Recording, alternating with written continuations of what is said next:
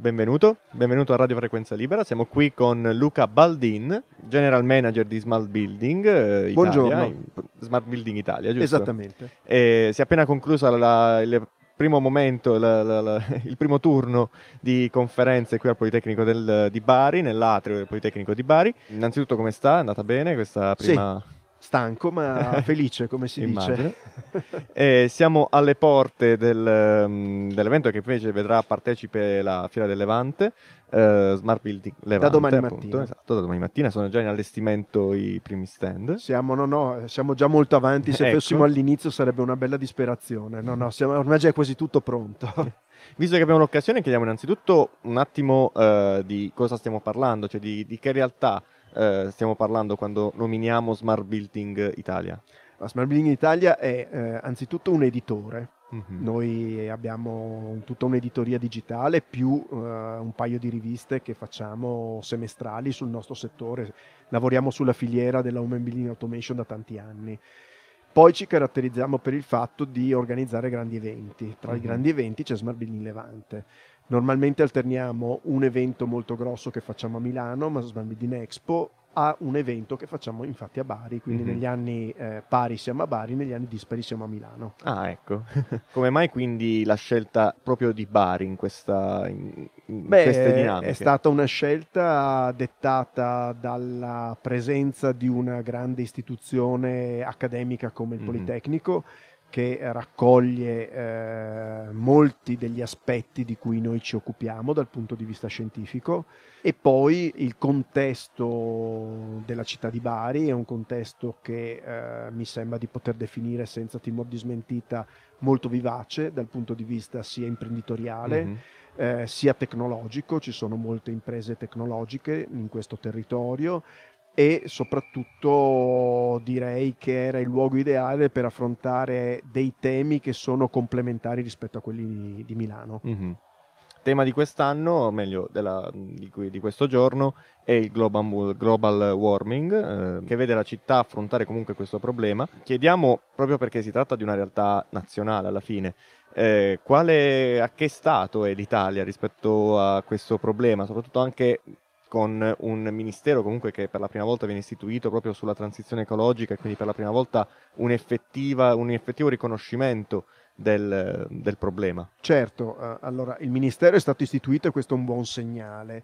Eh, come voi sapete, eh, il Ministero della Transizione Ecologica è eh, una filiazione del Ministero dell'Ambiente. Eh, ovviamente eh, eh, l'atteggiamento che eh, nasconde il cambio del nome dovrebbe essere abbastanza importante, nel senso che eh, bisognerebbe porsi in maniera proattiva rispetto al cambiamento e lo stesso, lo stesso personale del Ministero viceversa era abituato ad essere normalmente il Ministero del no. Eh, ecco, adesso bisogna essere il Ministero del sì, ma eh, indirizzato. Quindi la logica è chiaramente quella di aver eh, svoltato pagina, però eh, c'è un, dire, un elemento eh, rilevante su cui dobbiamo in questo momento non tanto riflettere ma agire, che è il cambiamento di scenario geopolitico, nel senso che la, la pandemia prima e la guerra poi hanno cambiato completamente lo scenario geopolitico. Eh, se ci avessero detto tre anni fa che avremmo attraversato una pandemia in stile medievale e eh, successivamente che in Europa fu- eh, sarebbe scoppiata la guerra un'altra volta, probabilmente avremmo detto che quella persona fumava qualcosa di Mhm. sbagliato. Non, eh, però eh, è successo. E il fatto che sia successo eh, determina oggi cambiamenti eh, di mentalità che devono essere necessariamente molto veloci. Questo è un po' il problema del nostro paese. Non sarà facile cambiare l'atteggiamento in tempi molto rapidi. certo. Esattamente. Però la transizione eh, ecologica, la, la- la transizione verso la sostenibilità che eh, era già presente come obiettivo prima della pandemia, adesso è diventato un obiettivo di, di- di brevissimo termine. Mhm. Eh, cioè dobbiamo eh, uscire dalla dipendenza al gas russo nel giro di due anni.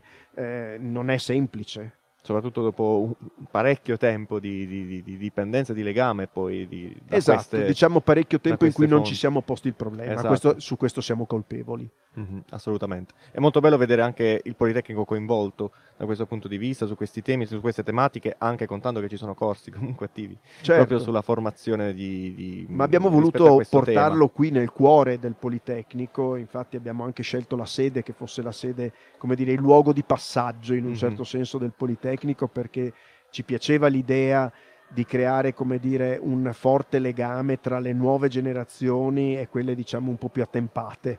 eh, nel senso che eh, ovviamente docenti, esperti hanno alle spalle esperienza, quindi hanno anche anni inevitabilmente, e dall'altra parte ci siete voi, ci sono i ragazzi giovani che si stanno formando e che rappresentano il futuro.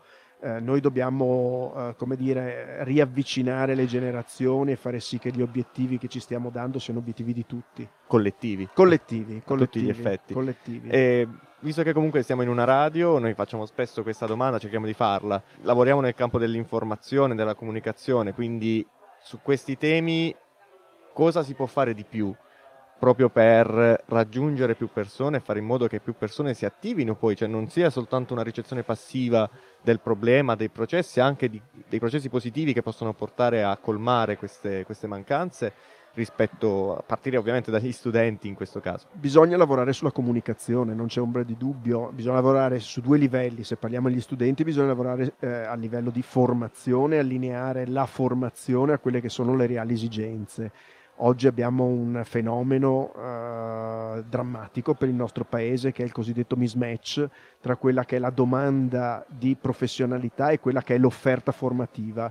Ecco, noi questo lo dobbiamo, dire, ridurre e azzerare molto molto velocemente. Abbiamo bisogno di tecnici, abbiamo bisogno di eh, persone capaci che siano in grado di accompagnare il paese in questa evoluzione che è un'evoluzione eh, epocale.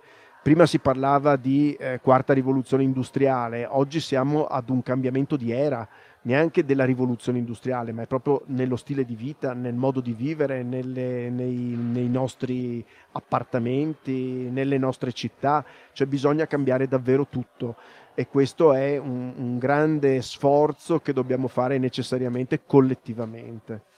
Assolutamente d'accordo.